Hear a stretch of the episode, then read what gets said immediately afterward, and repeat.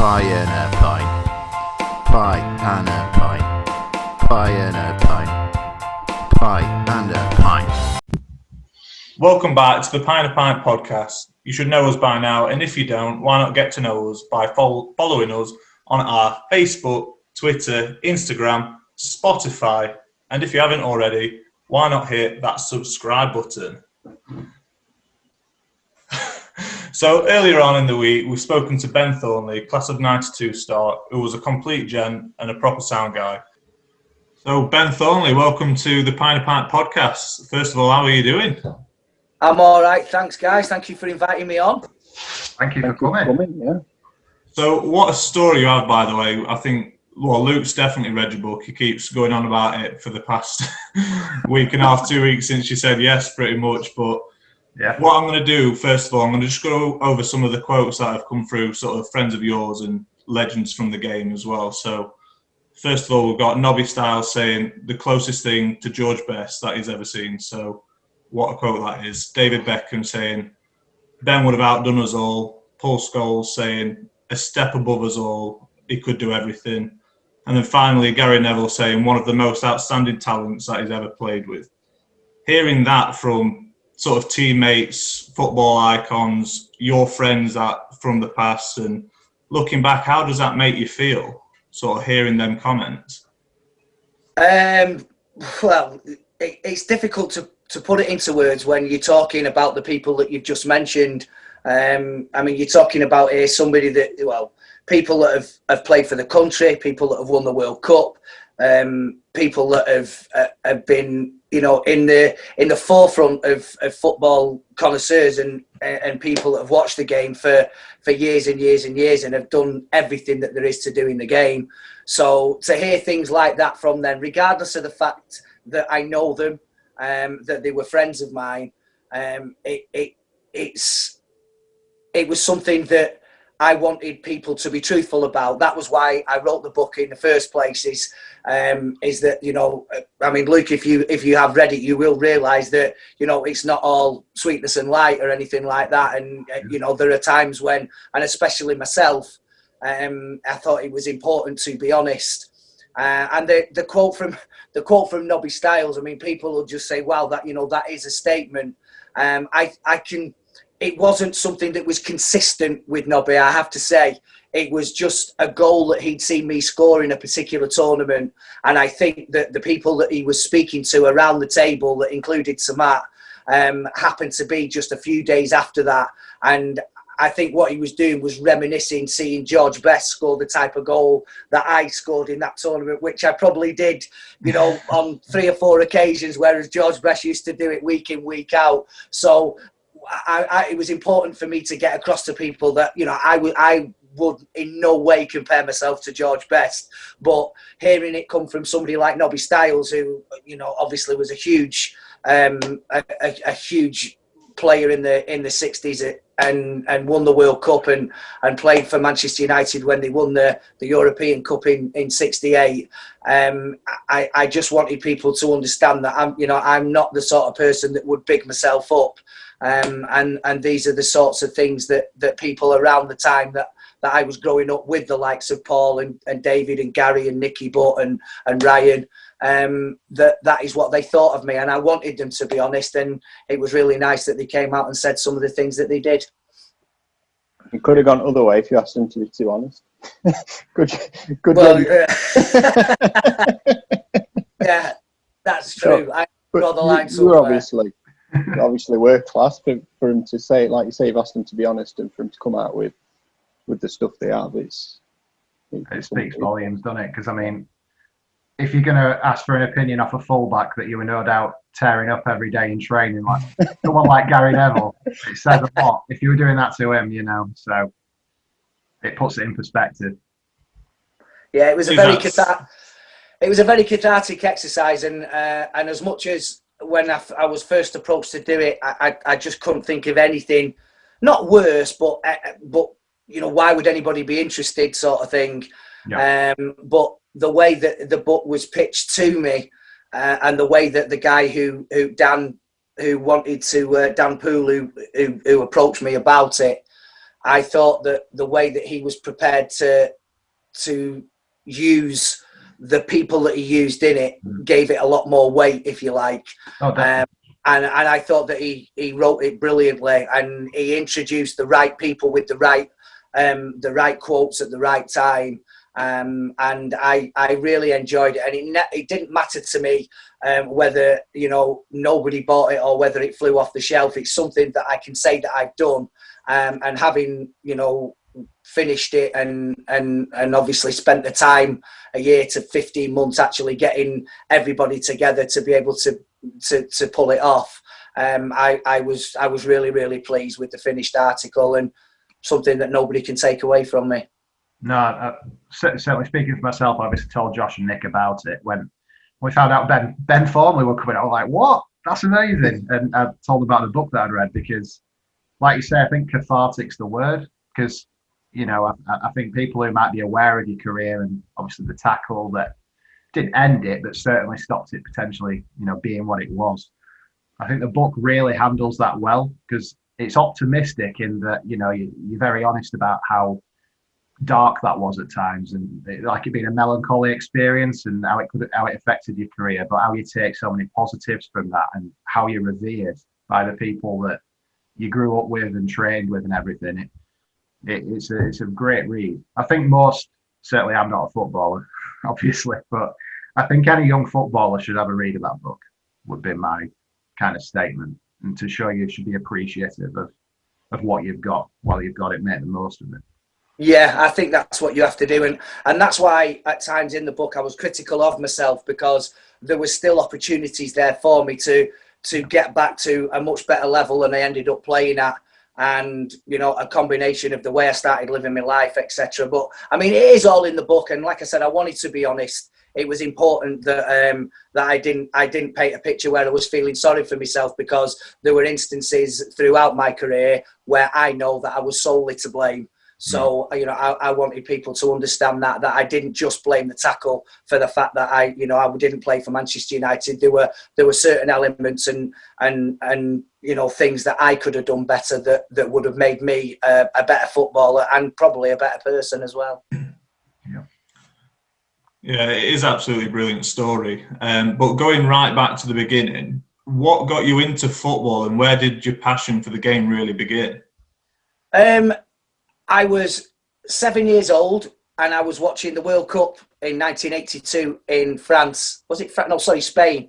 What am I talking about? It was in Spain, wasn't it? Uh, which is still my favourite World Cup to this day as well. Uh, when uh, when Italy won it, but it was Brian Robson. Uh, obviously, I'm a I'm a I'm a Manchester boy, so um, my, all my family who were into football, they were all Man United fans. There wasn't anybody else on the scene. Um, and I watched Brian Robson score that goal against France after 27 seconds, and it was just something that from then on in I I, I wanted to do. I mean, I, I couldn't have envisaged that I was going to be any good at it, but I was only like I said, I was seven years old, um, and I I just wanted to go out and do it. And my dad was was very encouraging. He was never a, a, sportsman at any level. He played at college and university, but you know he didn't go into anything professionally, um, and he didn't shove me down that road either. But I think after a little bit of time of you know seeing me play in the garden and coming out with me and making sure that I I, I was kicking with both feet from an early age, um, I think he soon sort of realised that there was a there was a little bit of a chance that I I could be decent um, and that was how I got into it just by watching Brian Robson. And then the only thing I ever wanted to do, and obviously back then you didn't have the TV coverage that you had, and uh, the the you know the best I could do about watching Manchester United was tuning into the radio when they were playing the likes of Dukla Prague and uh, Dundee United. Actually, they played in in the uh, in the mid '80s in the in what was the UEFA Cup, and I, I was I suddenly became a, a, not just a Brian Robson fan, but a, a, you know Man United fanatic. So, what was it like then coming through sort of the youth set, setup at United? Obviously, one of the biggest clubs in the world, probably at that time, but at the time was a bit of a sleeping giant. Yeah, um, obviously they've been starved of any league success for, for a long time. Um, the Premier League era was was just dawning on everybody. um, myself and the lads that you've just mentioned, along with the likes of Robbie Savage, Chris Casper, John O'Kane, Keith, uh, Keith Gillespie, we um, we all joined the club in July of 1991 um, under the brilliant tutorage of uh, tutelage, I should say, of Eric Harrison, who uh, everybody uh, who has worked with him both before us and after us will know what a, what a wonderful guy he is, what a great coach. Doesn't stand any messing about. Make sure you keep grounded, but every day you go out on the training pitch, you enjoy it. Um, you know that at times you're going to get a bollocking from him, but these are all things, along with all the jobs that we had to do and stuff like that, that um, that help you develop for whatever is thrown at you in later life and, and make you a, a man before your time, if you like. You're 16 years of age and, and you're coming into a place of work and they expect you to grow up very, very quickly. Um, that's not to that's not to mean that you start getting carried away and swept away with where you are. Um, it, it still means that you've got to work hard. Um, and when you feel as though you've done enough, then there's even more to do because you've got stepping stones. You've got to get yourself into the U team. You've got to get yourself into the reserves. And as much as you're a team, I, I, think any of the lads that you would ever get the chance to speak to will tell you that grew up with me that there, there is always a little bit of competition there to see you know on a saturday morning who was who was going to be picked for the a team who was still in the b team who was on the bench um, you know who was going to be the first one in midweek to be called up to play for the reserves and who was going to be the first person to to get the uh, get the nod that you were going with the first team or that you were reporting to Old Trafford to be in the first team squad. And these were all things that that spurred you on because you're at Man United because you see these fabulous players like Mark Hughes and Brian Robson and Eric Cantona, Denis Irwin, Peter Schmeichel, Gary Pallister, Steve Bruce, all in the in the first team dressing room. And of course, Giggsy, who had played with us um, when we won the Youth Cup in the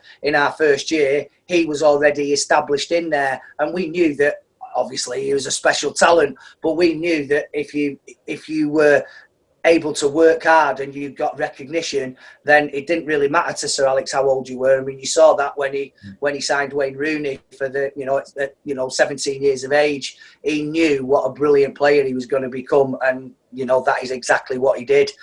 And the lads that I grew up with were tremendous. I mean, they were all brilliant. Nothing to do with what they said about me, by the way.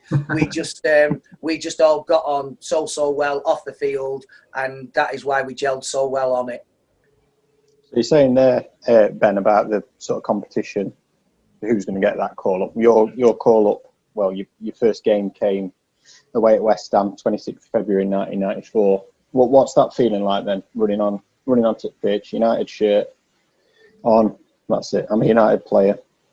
I'll tell you what, running onto the pitch was less daunting than warming up in front of all them bloody West Ham fans. I can tell you that, um, that one of the things that I've never understood. I mean, it's a great stadium, the Olympic Stadium, but the um, the Boleyn Ground, Upton Park, whatever you wanted to call it, that was such a difficult place to go for anybody. The crowd were right on top of you. They were raucous. They were hostile. Uh, and West Ham had, you know, they had good teams.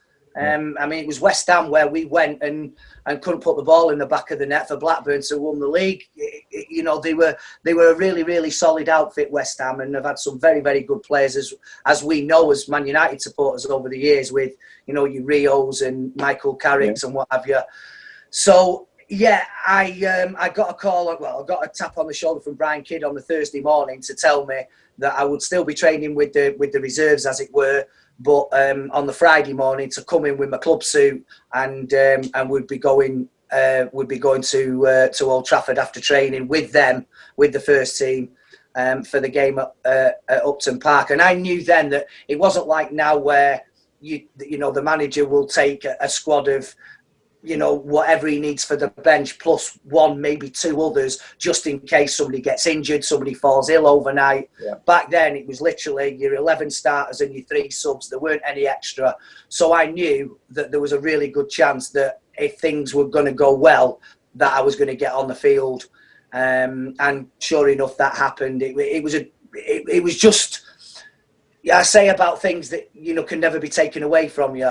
Uh, and along with along with winning the, the youth cup with all those you know esteemed names that you mentioned at the start at the top of the show, um, making my Manchester United debut is definitely something that I know um, and I'm aware that millions and millions of kids all around the world want to do it and they never get the chance to do it. So even though uh, you know after that I only made a, a, handful of appearances for reasons that we obviously all know about, um, to make my debut was uh, an unbelievable honour and a privilege. Um, and again, like I said, something that uh, that will never ever be taken away from me. And I have actually got my I haven't got many of my shirts, but I have still got the one that I made my debut in. Yeah.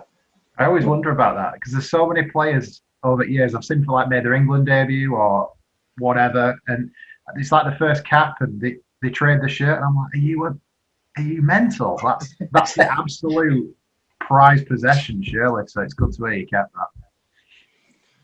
Yeah, it's a good job you didn't say anything too bad about West Ham because Josh's wife's a West Ham fan, so Yeah, should have been she coming for you. well, they're, a- they're actually my they're my London team because and purely and simply because I made my debut against them.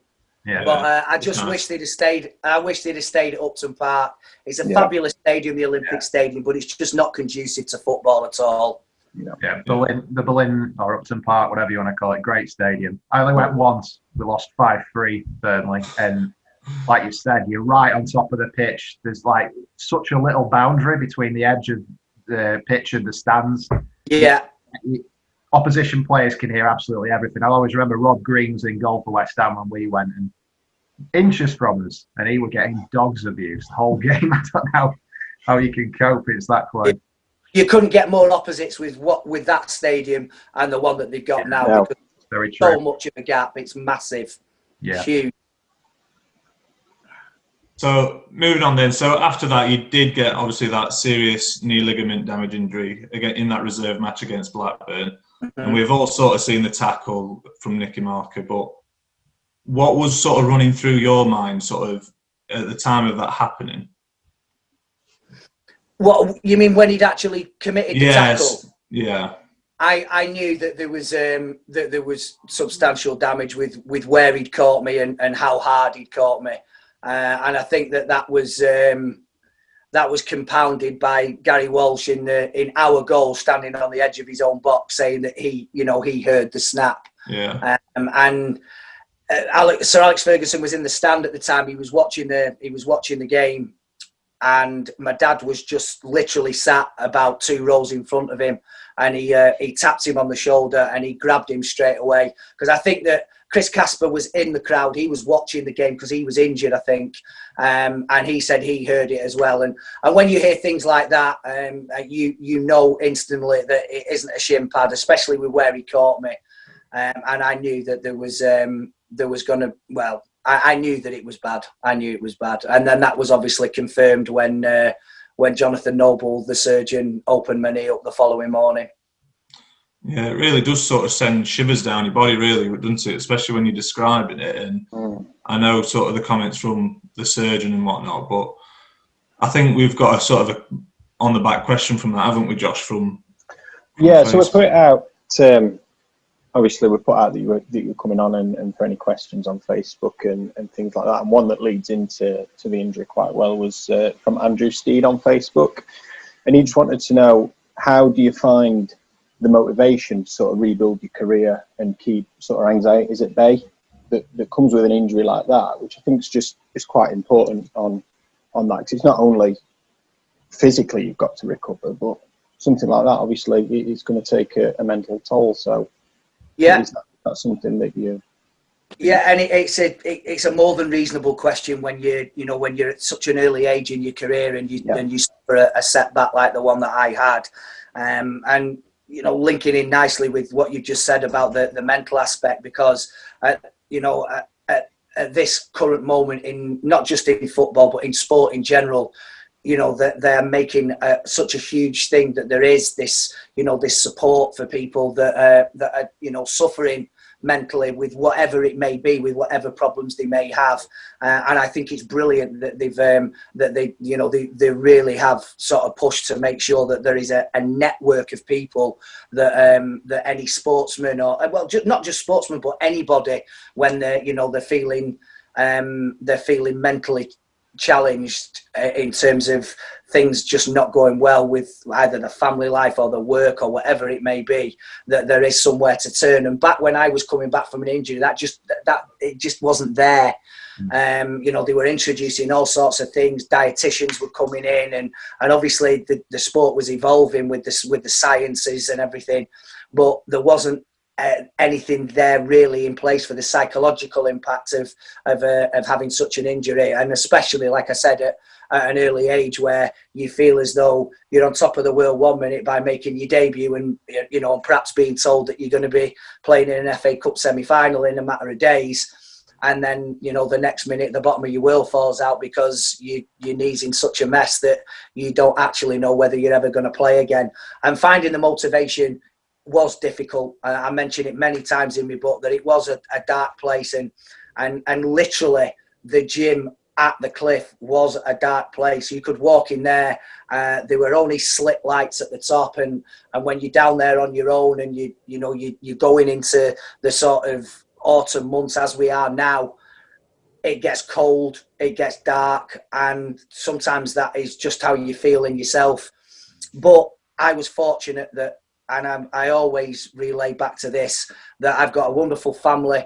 I've got great friends. I had i had great support inside the club with both the, pl- the players that i played with uh, and the, the management team under sir alex um, and also Dave Fevre must get a, a, special mention for me because he was the physio that just come in that summer from Wigan Rugby League, and I was his project, if you like. You know, one he, he probably knew me better than any other player in that club um, in in '94 the 94-95 season because he spent so much time with me but boy was I grateful because um, he had an extensive knowledge coming from Wigan Rugby League where he'd seen a lot of these um, uh, knee knee rehabilitations going on that he'd actually overseen because they, they, they were just so rife. So it wasn't it wasn't completely alien to him um, to, to put me through my paces. And bearing in mind that I I hadn't had my cruciate repaired because the way the damage that happened with my knee was the medial ligament, which is the one that runs down the inside of your leg that gives you all the stability.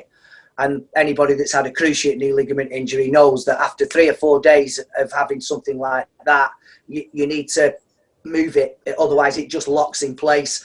And of course, my leg had to be in plaster. So I couldn't have the two operations. They just wouldn't have worked. So to be able to combat the fact that I didn't, I, I haven't, and still haven't got a, a, I would say it's about 80% gone. I've only got about 15 to 20% left. Um, I needed to compensate for, uh, with strength in my legs by working my quadriceps and uh, and my hamstrings more importantly. Um, and he was the one that that um, that led me down that path of being able to to strengthen my legs sufficiently that I you know I uh, I could get back to playing again. But that didn't that that also came with its you know with its dark times as well. And and both the manager and and Dave Fevre said to me, listen, you know, if you're ever feeling unmotivated, then you just need to tell us.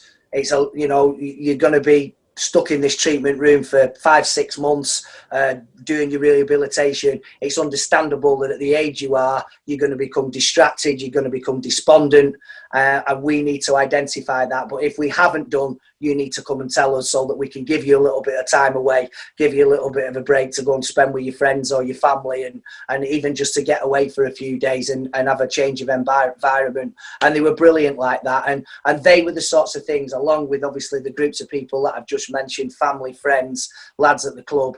They were the people that, that were able to to motivate me to get back to where I was. Yeah, Brilliant. I can't even like myself and Josh have actually both had an ACL. Um, we didn't have as much to lose though, Josh, did we? Just a couple of days ago. No, not quite. No. But you know what it's like, guys. Yeah, yeah. Oh, yeah. You know what it's like. The the the, re- the rehab, even for someone who lives a pretty sedentary lifestyle like me, you know, I don't I don't move around much, as you can probably tell looking at me. But um, probably why I did it, how I did it when playing football, to be fair. But um, yeah, what you were saying there just brought that back. Like them first few weeks in it, Josh, after you've had it Yeah. done, and they get you trying to do that exercise to actually lift your leg without using your hand, and Jesus, it's so difficult. So the thought of then going back in the environment, you know, like yourself, returning to training, likes of Scholesy, Beckham, it's just it must be so hard. I've always thought that with footballs ever since I've done my ACL. I always look at the ones that come back and think, fair play. That it, it must be so difficult. Yeah, it is. It's very, very hard. But I mean, you get people that come back even stronger. You look at Alan Shearer, he did his Yeah. absolutely sensational. Roy Keane, I was actually playing in the game that Roy Keane did his at Elland Road. Um, and he, he came back. I mean, uh, unbelievably, he actually came. One of my problems was that I'd been away for not uh, doing nothing, obviously, but my problem then became being able to shift weight. I never had any weight on me up until that injury. Um, and then it was it was just a constant battle. Roy Keane actually came back thinner than than when he did than before his before his injury. He looked like a machine, and obviously he went on to to uh, to become a, a sensational footballer as well. So you know there are flip sides to it that you know people do recover completely fully and um, and and play at the top level for a long long time, and and they are just two examples. Niall Quinn's another. So obviously that um, that that's sort of the darkest darkest worst moment you've had on uh, on a football pitch. So just to flip it, what what's your your best moment, most memorable match? Is it is it United debut? Is it even something at Aberdeen, Huddersfield? Is it, Um. I mean, obviously scoring in the Youth Cup final was was brilliant for me. Um, making my debut, I, I don't think anything will be topped. I mean, obviously I played in entertaining games. Um, obviously not for United's first team because I didn't play many of them, but um, I have played in entertaining games. I remember when Robbie Keane was playing for, for Wolves when I when I went to Huddersfield in my first season. Uh, I remember scoring the winner in like the 95th minute there, and that was that was quite sweet because you mentioned Luke at the top of the program about um, about fullbacks that kick you to death. Yeah. Now Wolves had a particular fullback, an Australian lad called mm. Kevin Muscat. I knew where you were going as soon as you said he it. was An animal. Absolutely horrendous. Yeah. One of these that when, when he's right up behind you, and when the when when your goalkeeper's kicking out and you're obviously facing him, he's up behind you and he's mm. kicking you in the back of the legs and he's and he's you know like sort of rabbit punching you in in the kidneys and pulling on your shirt. He, he was horrific, and any ch- any chance he would have got to have done you, he would have done. Well, he, he did Craig Bellamy with a particularly horrendous tackle. Um, so that to do that in the in the 95th minute uh, against Wolves, who were obviously a team that were going to be fighting it out at the end of the season, it turns out neither of us were that season.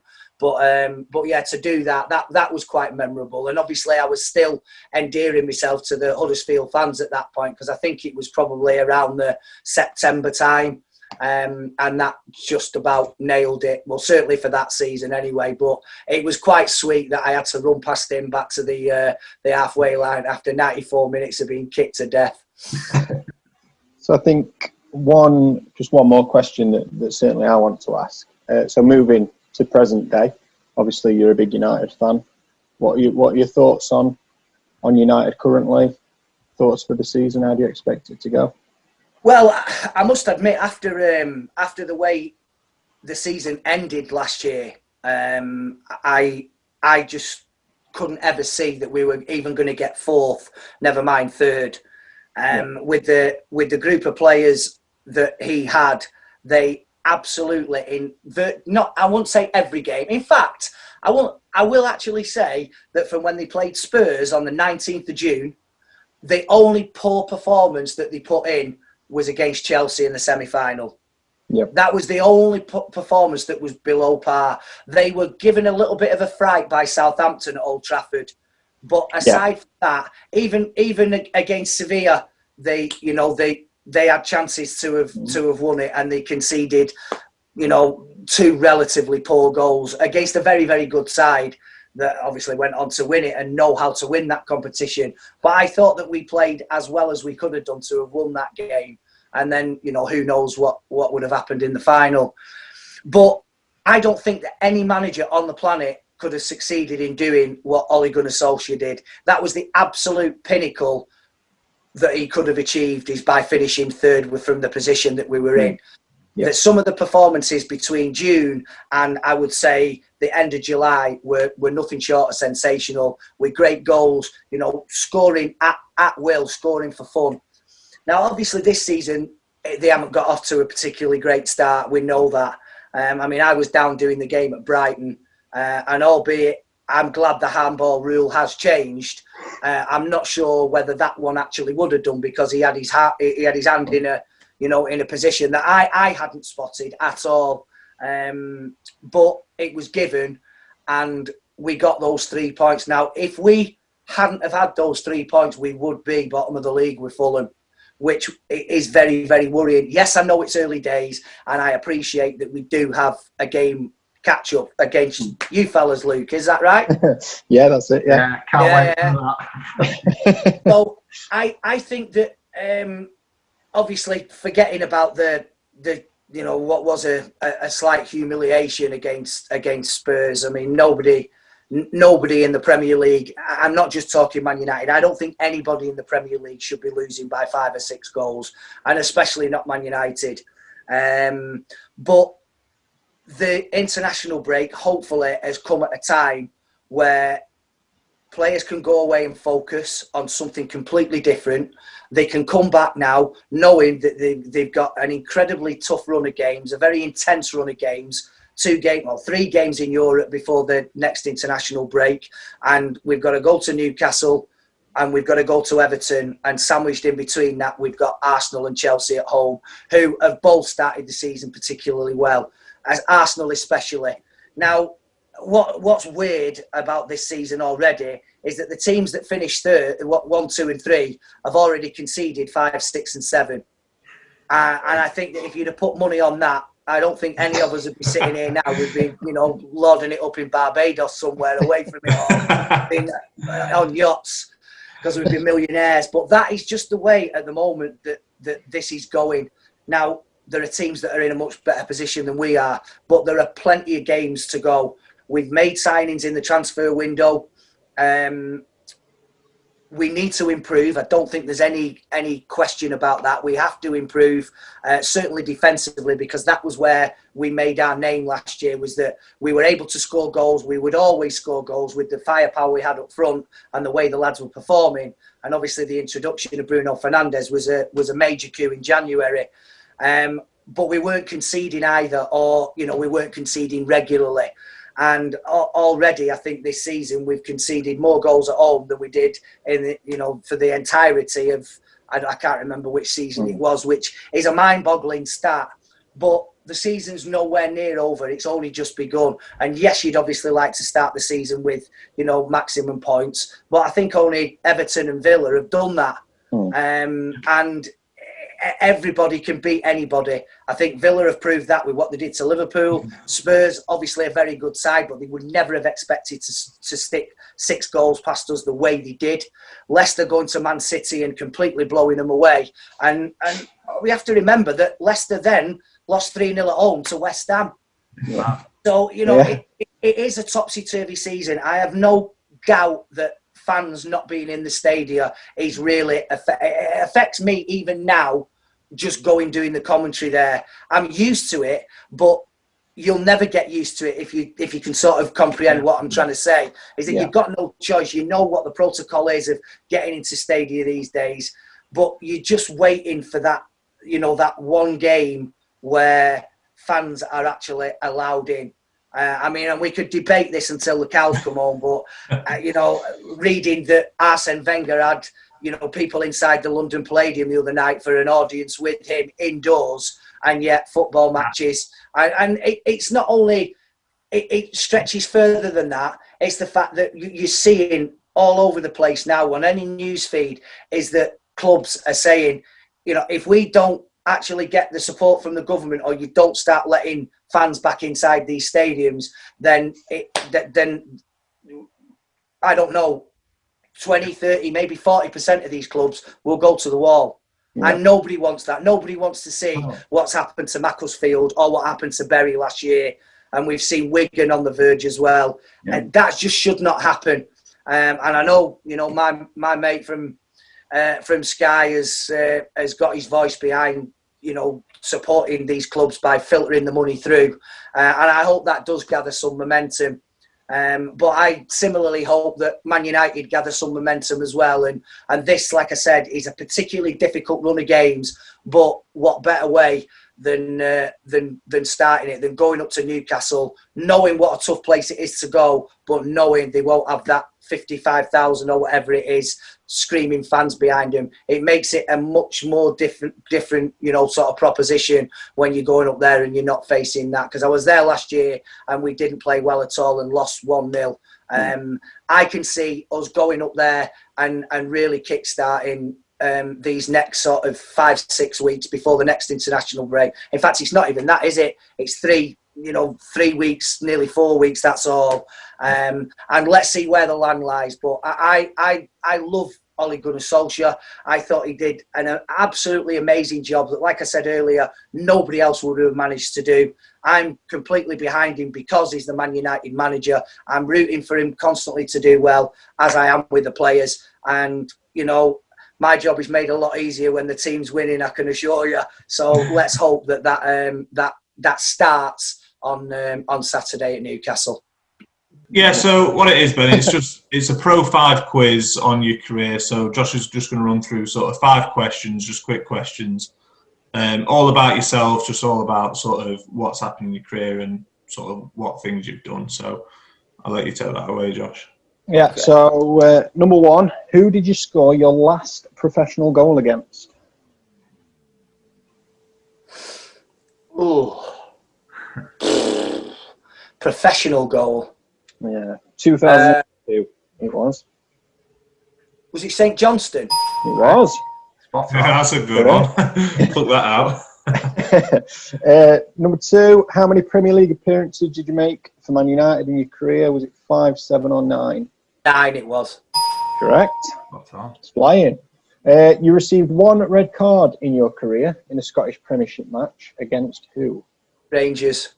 Heart. Oh, it was Hearts. Sorry, it was Hearts. Unless you got another against Rangers. I, I didn't. I didn't actually get on the field. I was sent off before while I was warming up. Oh, really? Yeah, oh, God. yeah. What did you But I do to did- get that? I did. I know. I do. I do actually remember the Hearts game because we still won it three two. Yeah, yeah, that's right. Yeah. Yeah, and I um, I'd won a penalty for us in the first half, and the, again the fullback just kept kicking me, and he and he caught me with one, and I just had enough, and I just booted him, and the linesman on the far side was flagging furiously, and I knew what was coming. So, uh, but fortunately, we still won the game. But yeah, I do remember getting sent off at Pittodrie against Hearts. What did you do at Rangers then? I had a go at the I had a go at the full, at the um, at the linesman shock, and, um, referee, and he, he come over and give me a red card. Oh, amazing. Uh, question four: Who was your last Manchester United appearance against? Uh, Prem- Premier League appearance, I think it is. Middlesbrough. Liverpool. Oh, was it Liverpool? Was it Yeah, I think you come on for Gary Pallister. I think. that Easter time? Yeah, that's it. Michael Yeah, Owen. when Michael Owen got sent off. yes. Ah, yeah, that's it. One one. Yeah, I should have got Uh, that. And last one, uh, you wore shirt number 29 and then 23 at Man United. Yeah. when you left United, you wore one number for the rest of your career. What was it? Twelve. Correct. Any any reason behind 12 or? No, well, uh, there wasn't. Um, I actually, uh, Steve Bruce did give me eleven. Hmm. Um, d- uh, did I have? Did I? Did I wear twelve when I first went to Huddersfield as well? Yeah, well, yeah, that's what uh, that's what the website Google says. says. I, I, I I do remember. I, I, I was pretty sure because I, I always wore eleven. Um, obviously, it playing in the youth teams and what have you. Um, and then I got given eleven at Huddersfield, and then uh, Steve Bruce signed Clyde Wijnhard from Leeds, and um, and he went to give him twelve, and he didn't want it. so, I, do you know, I, I mean, what difference does it make what number you're wearing, unless you're really, really superstitious about it? Um, I just said, you know, Clyde, would you like 11? And he, and he was really grateful. So he took Yeah. 11, I took 12, problem sorted. But yeah, it didn't bother me that. Perfect. Ben, you've been absolutely class. Thank you very much for, Yeah, thank for coming so on. We massively appreciate it. yeah. Not a problem, guys. I wish you all the best with it. And uh, anything you need, just give us a shout. Take care. Lovely, Perfect. Ben. Cheers, Cheers, mate. mate. Thanks Thank you. much. All the Bye bye. best. Cheers. See Bye-bye. ya. Let's go on with our score predictions. And Josh, we will start with you. You had Derby versus Watford 1 1. Yeah, I did. Um, I thought you'd turned the corner. Um, you, you hadn't. Corner Because turned into a roundabout. corner. Yeah, you've gone straight back. Um, it weren't a corner. It was just a, I don't know, a turn in the road. Um, and now you're still on that. You're, you're still, you're still on that straight and narrow to, to League One. Um, I really fear for you. I've said it for a lot of the season. Um, I think the only reason Philip Cocker is still your manager is because he sent someone to ruin his house with coronavirus. So he's not been able to replace him yet. Um, I, I do think it's inevitable in the next couple of weeks. Um, you lost again, didn't you, last night? Yeah, lost to Huddersfield 1 0. Played really well. First 45, absolute collapse in the last 45.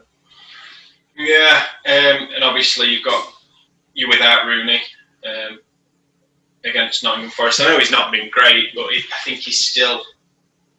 He showed against Norwich, didn't he? He's still got that bit of magic if if needs be. Um, yeah, I, I, I don't know. I, I don't think you'll win. Um, I know Forest is shit as well, but Yeah, so I actually did put on Facebook on sort of Derby County fan page. I put on a bit of a top, a bit of a poll about Cocker in, Cocker out, or give it to end of the Forest match and see what happens.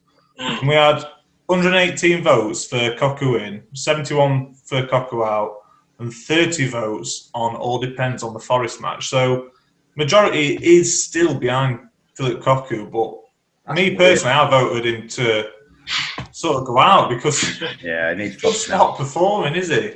get rid.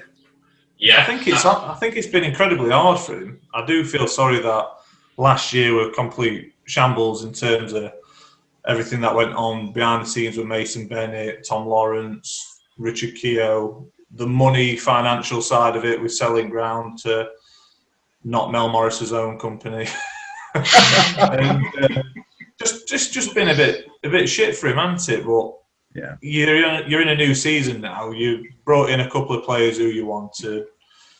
I mean, is it his choice to sell Max Lowe and Jaden Bogle? I don't know, but again, um, I, I just don't know where we'll we'll go from here other than a new face as a manager and people starting to play for him.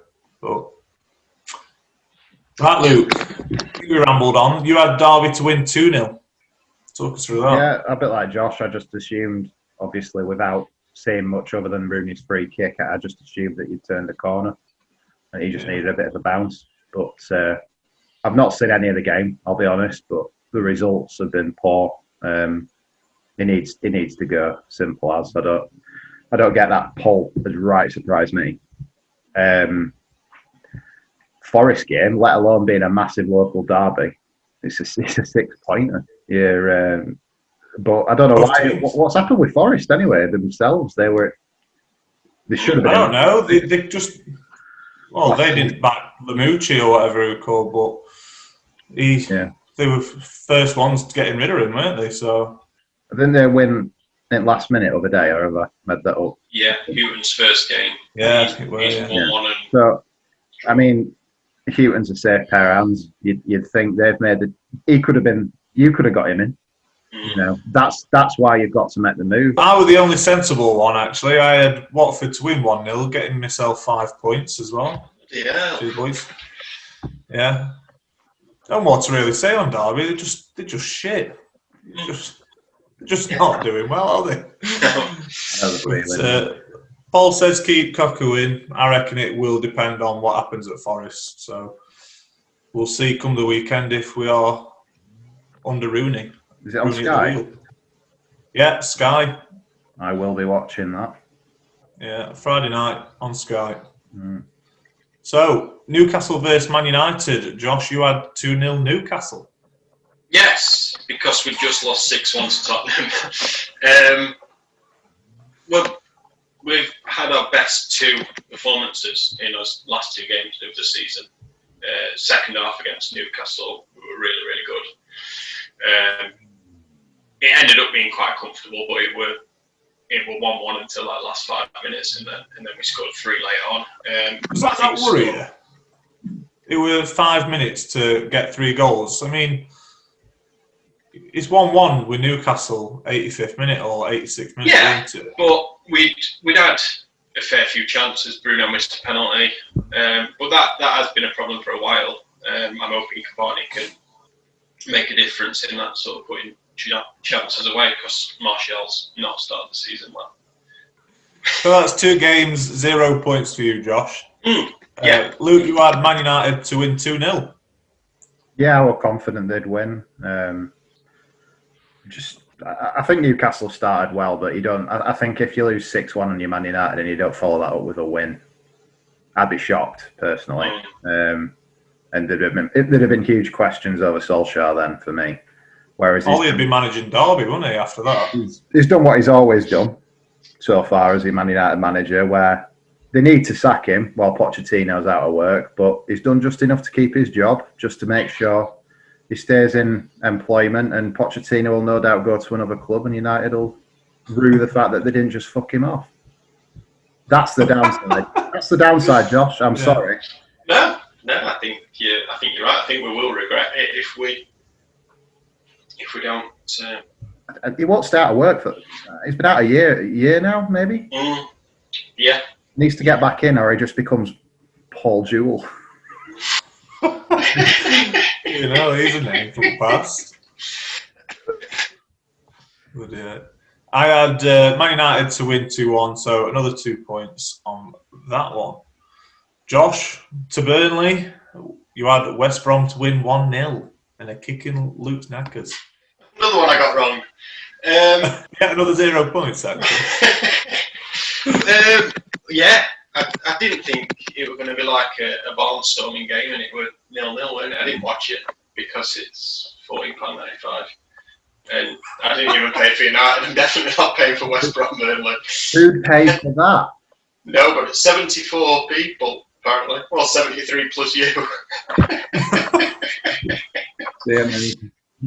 Um, but yeah, I, I thought West Brom would nick it, and they didn't.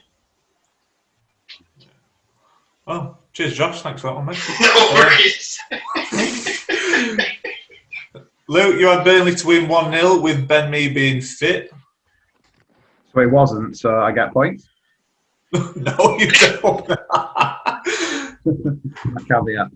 Uh, it was a much better performance, but let's be clear: West Brom are a bad, bad team that will finish rock bottom of the league.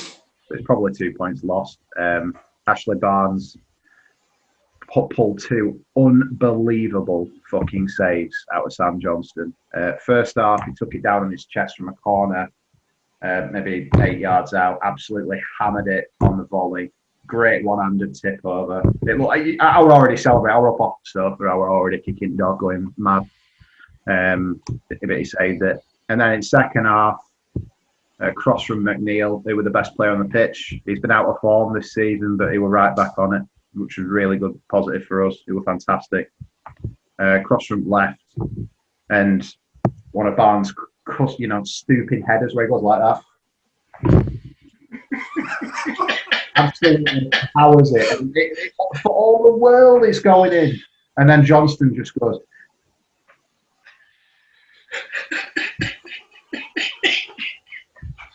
and maybe like that part of his finger tipped it round post. Unbelievable save. Nick Pope made a great stop as well in second half, like a double stop. Come Uh, on, give it us. Give it us. um, It'd be, it'd be great on Spotify. This. I can't remember. About 30 seconds of silence to Luke doing that. Pope saved it with his hand, and then uh, there were a guy running up to follow up, but he dropped really quick to smother it and tip it round for a corner. We were the better team, without question. But um, like I said, it, it, West Brom, it reminded me very much, sorry to any West Brom fans, of the Carabao Cup games we had against like Millwall, Mm. whoever else, oh, Sheffield United, the other one. It reminded me of them though. Like against Millwall, they looked every inch a championship team. Um, so it's a bit. I don't know if it's worrying. Chelsea only drew there. I'd take a point. We needed Mm. you get a point on the board. We needed it big time. bit of confidence back, players back fit. Uh, Pope looked on it again after his horror show at Newcastle. And Ben Mee and Jack Cork are back fit now, or they will be for the next game apparently. Gudmundsson started, which is his first game in ages from the start in the league. Uh, Jay Rodriguez were back fit on the bench. So there were positives for like the next few weeks, but it's kind of too I've got two questions for you then, Luke, on that. One being, do you think Sam Johnstone's got an outside chance of being the third goalkeeper going into next year's tournament? I've not really considered it. He needs to. I, I don't really know. I, I don't know enough about him. I think he'll probably concede too many at West Brom to be considered. Um, that'll probably be the only clean sheet he gets all season. Um, not not because of him. Their defence is absolutely terrible. Like that Higart scene, 36 year old Branislav Ivanovic playing at centre back. Um, Yeah. but yeah, no, he were really impressive. Made some really good saves, and you know, I, I hope when we're talking third choice, we're on about Pickford being the one to drop. Absolutely. He's absolute Kieran Dyer, isn't It's, he? He's so bad. only thing he's good for is assault, as we've clearly. has, anyone, has anyone seen that Graham Souness saying, oh, he's absolutely assaulted him? And then they put that tackle on Graham Souness did back in the day where he absolutely went through that player. Yeah, but isn't he were a midfielder? It's it comes with territory. What the fuck is a goalkeeper doing? Trying to like les off with Van Dijk's legs. He fucking scissored the shit out of him. Yeah. Yeah. Oh, it was a joke tackle. I was saying to Josh at the time on WhatsApp, wait, right, fair enough, he's offside. Why the fuck has he not been sent off? It's fucking mad. I How do is he think allowed that- to walk the street? I think the reaction's been ridiculous, though. Why? I mean, players get injured. Fucking hell, they're on about. he's saying that.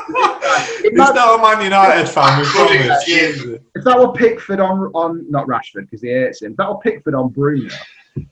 I wouldn't ask for rules to be changed. I wouldn't ask Yes, for. So my second question for you, Luke, before Josh kicks off, is: Are you worried about Burnley yeah. sort of being on the edge of relegation? Do you I think? think I think because of the instability within the club at the minute, which has been reflected in our transfer window and the things that are going on behind scenes, um, I, I think our squad we're, we're, we need to keep people fit. We're two injuries away from undoubtedly going down. Chris Wood got injured. I mean, I'm saying if Chris Wood got injured, he missed a fucking sitter. I never mentioned that.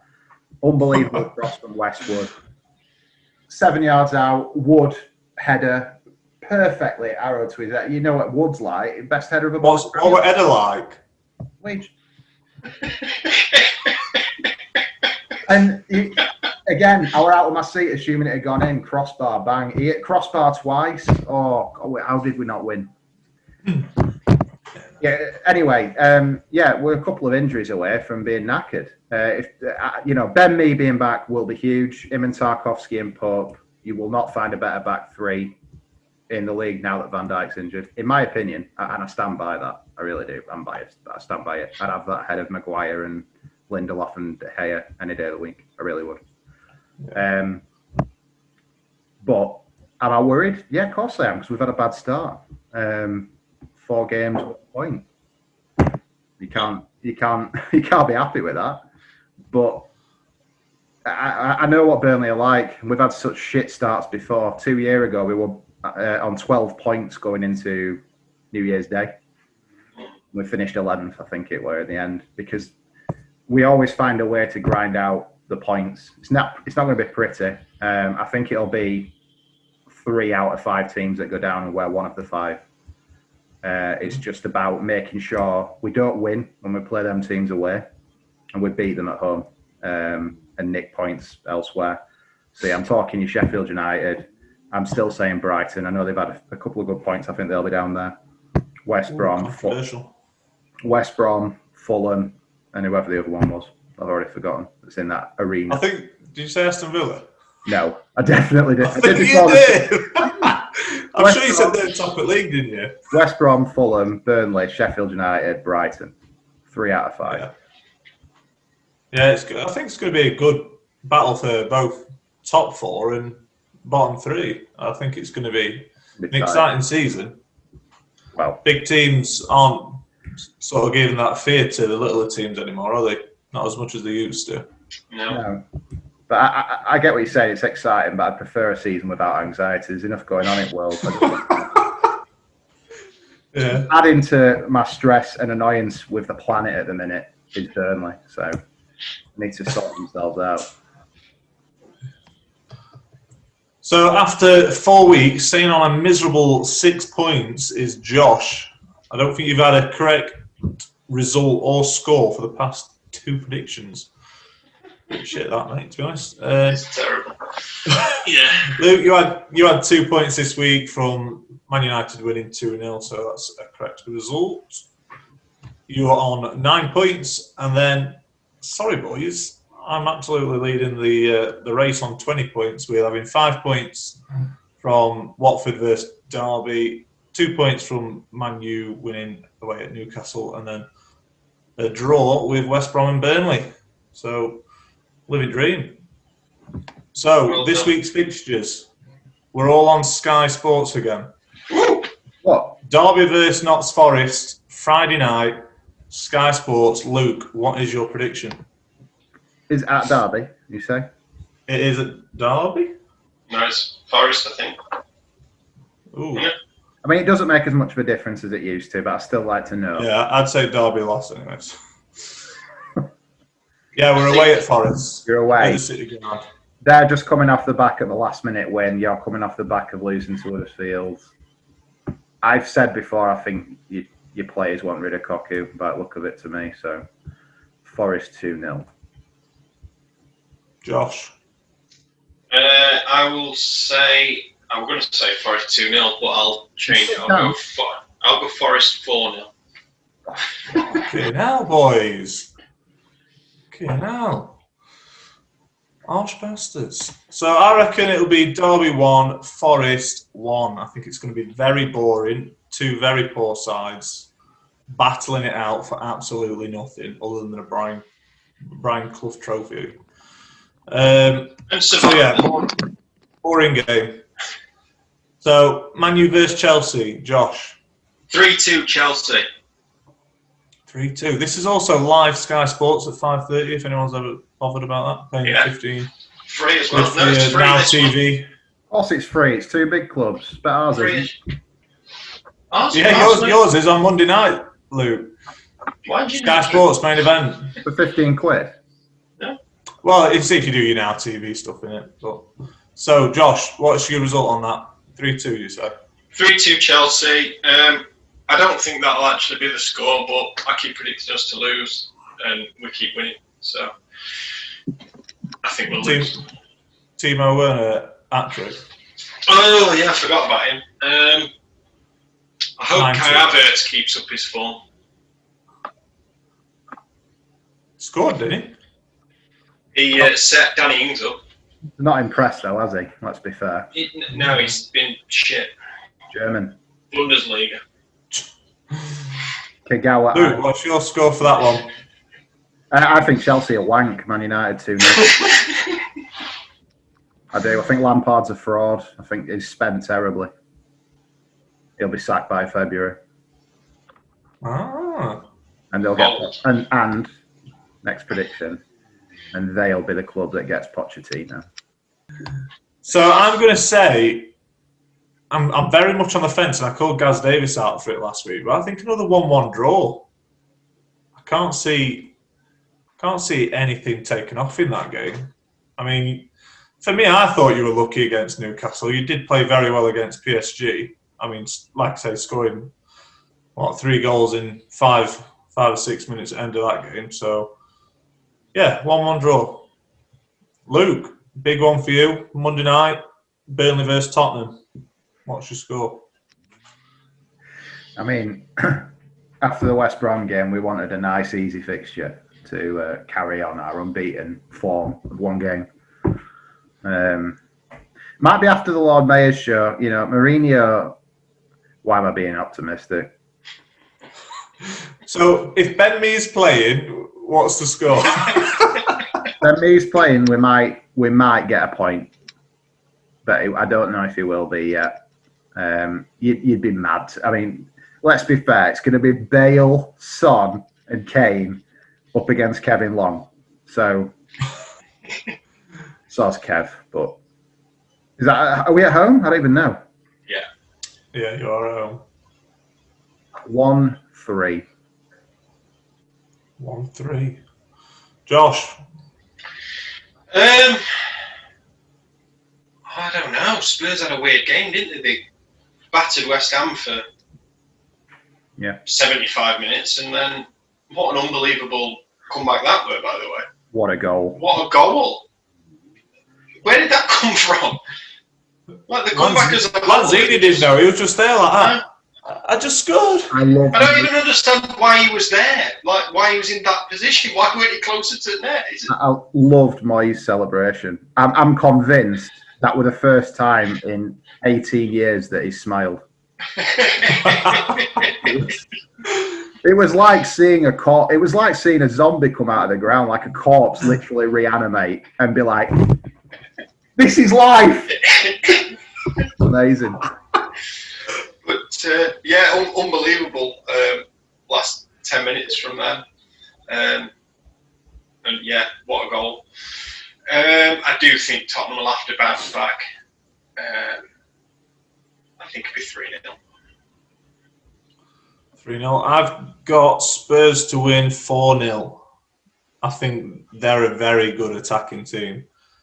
Shocking defensively. I don't know what happened to that Klaus. But Eric Dier didn't go to the toilet. I think that was the problem. But cheers, lads. Cheers, lads. Cheers, lads. Pie and a pint. Pie and a pint. Pie and a